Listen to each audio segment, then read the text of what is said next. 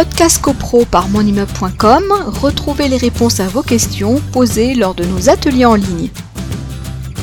Là, on nous demande quels sont les moyens euh, que, peuvent avoir les syndics, en l'occurrence, pour contrôler ce type de travaux.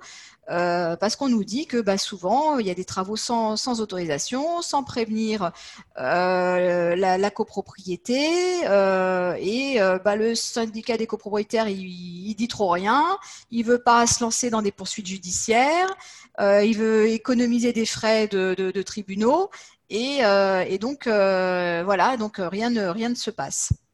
Bah, pourtant, la réponse est simple, puisque l'article 18 de la loi du 10 juillet 65 euh, prévoit expressément que toutes les actions en référé n'ont pas besoin d'être autorisées en Assemblée générale. Donc, un syndic qui voit qu'un copropriétaire euh, change sa fenêtre, euh, ferme son balcon, etc., etc., eh bien, c'est la mise en demeure. Et puis, à défaut, il n'y a pas besoin d'autorisation d'Assemblée générale pour assigner en référé ce copropriétaire.